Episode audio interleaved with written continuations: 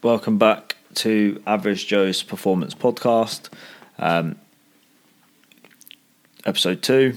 I'm going to go through the Ironman bike and T1. Um, so, out the water, it was like an 800 to a K sort of run to sort of the bike area. So out you get and you're having a little jog sort of to your bike. Um, got there, sort of wetsuit off, helmet, glasses, uh, socks, bike shoes on. Um, uh, bit of nutrition. I had a squares bar, um, and then it was just making sure that everything I had, I needed. So painkillers, paracetamol I had. Um, sort of caffeine, all my gels, all my nutrition for the bike, and um, also check tire pressure. So obviously I had that scare the day before, so that was in the back of my mind. So I took everything nice and slow, really calm, um, knowing that I was out to sea, swim had been done. All I had to focus on now was getting through this bike with the elephant in the room of, oh shit, um, I don't want my tyre to blow off again. So set off. I had an idea in my mind here. I wanted to hit roughly 30 kilometers per hour. Um, but I also wanted to do that sort of within a certain heart rate zone. So most of my training was done at sort of 130 to 140, nice steady pace. Um, but obviously, adrenaline of the day meant I found that extremely hard to control obviously there's people around you and you're being well naturally you get pulled into sort of that competitive element of it. Um, so i loosened the reins a little bit. I said right rather than 130 to 140 beats per minute try and stick at sort of 140 to 150 beats per minute. Um, and it sort of worked quite well. My average was quite good.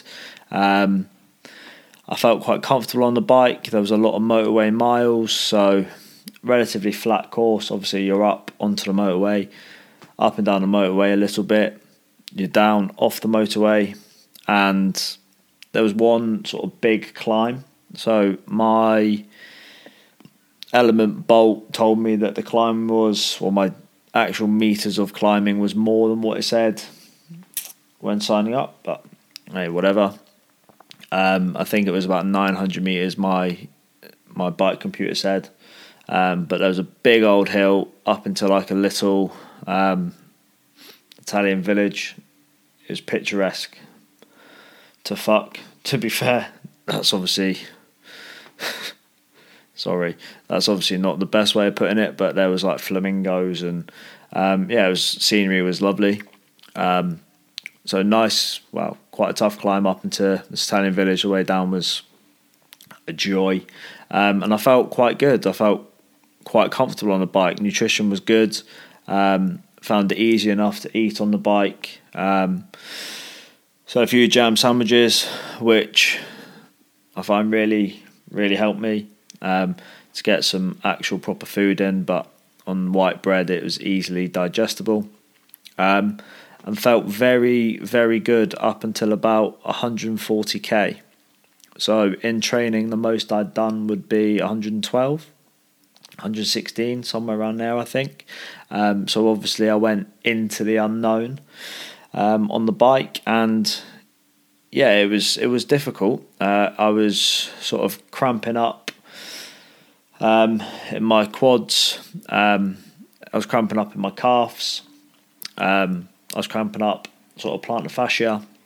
And that was all stuff I hadn't experienced on the bike before, so that was um, a new problem to sort of manage. Um, managed to navigate that by just letting go of my expectations. So I was had in my mind sort of six hours on the bike. I ended up finishing six fifteen or just over, um, and that was because I had to focus more on the pull, on the um, pedal stroke than the push. Um, and arguably you should do both, but I'm not that experienced um, a cyclist, so that was where my focus was. Obviously, I didn't want to absolutely bury myself um, before the run because I've never run a marathon off the back of a 180 kilometer bike before. So just sort of trusted the process. Um, just right, here's my heart rate, manage the pain, um, don't push too hard. If your pace slips a little bit, whatever. You were 10 minutes quicker out the water than what you thought you would be, and even that would have been best case scenario. So already there's a win. Um, in the back of my mind, I've got the tyre uh, problem as well. So it was steady, steady on the way in to, for that last 40k, um, but I was very ready to get off the bike. Um, quite uncomfortable in terms of pain, quite uncomfortable in terms of the seat, um, quite sore on the gooch. So um, there was a few moments of sort of standing, not pedaling, etc. And that plays very, very little role, but slows you down slightly. And sort of when you get to that stage, or when I got to that stage at least, I felt like I'm not pushing for this anymore. Um, I'm relatively comfortable with running um, based on the ultra marathons that I'd done, but I didn't know what to expect because I mean I hadn't done 180k into a marathon before. So yeah, bike went without without issue. You're cycling past people who have had sort of mechanicals, and you feel bad for them, and you just sort of pray it's not you. Um, but yeah, thankfully, no more tire issues.